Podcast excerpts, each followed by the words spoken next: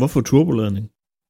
I en forbrændingsmotor skal man bruge luft for at drive forbrændingen, og især i en dieselmotor skal man bruge meget luft, da det er trykket i cylinderen, der starter forbrændingen. Jo mere luft i en motor, jo mere brændstof kan afbrændes, og dermed kan motoren levere en større effekt. I moderne dieselmotorer er trykket i indtuningsmanifolden på omkring 4 bar.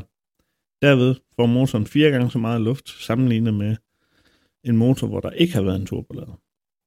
Følg med i dagens afsnit, hvor vi kigger nærmere på turboladen, hvordan kompressoren virker, hvad forskellen mellem axial og radial turbiner er, samt hvordan man kan rense en turbolader under drift.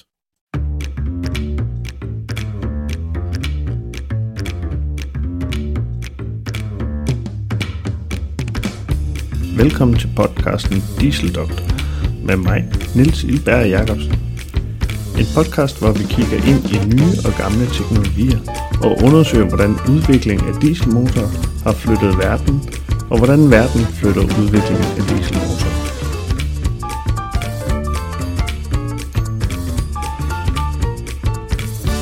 Røggasturbinen, der via en aksel trækker en kompressor.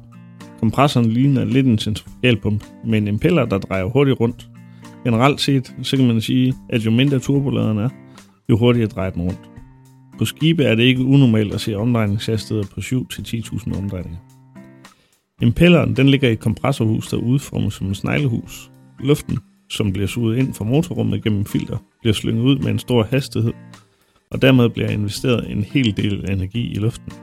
Den energi kommer til udtryk som kinematisk energi, altså hastighedsenergi.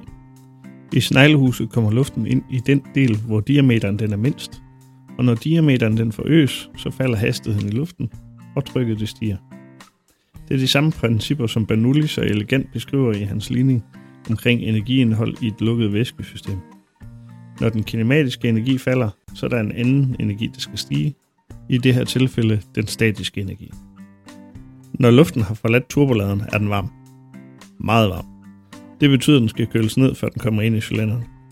Både fordi, at varm luft har en lav densitet i forhold til den kolde luft, og dermed færre kilo per volumenenhed. Men også fordi, at en varm indsugningsluft giver en varm forbrænding, noget som vi undgå for at begrænse NOx-udledning. En kold luft giver en bedre virkningsgrad end motoren. Luften den må dog ikke blive for kold, fordi så risikerer man kondensering på cylindervæggen, og dermed kan der opstå vand i smørolien med slid til følge. Et fænomen, der hedder cold corrosion.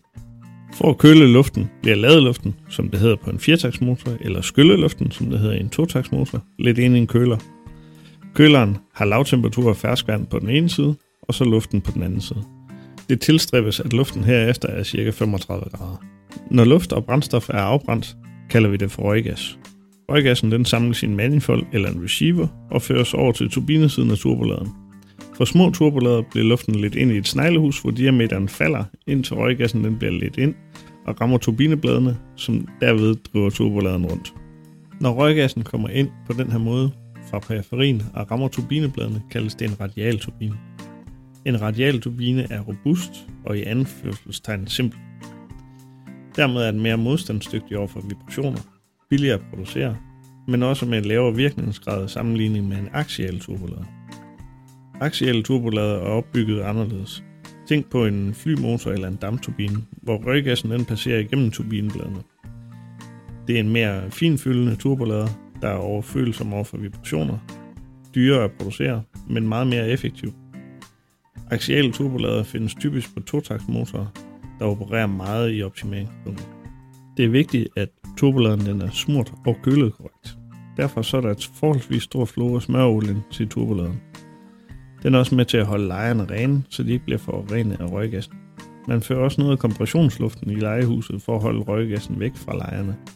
Det det kaldes spærluft. Når man renser turbolader af drift, så kan man gøre det på forskellige måder.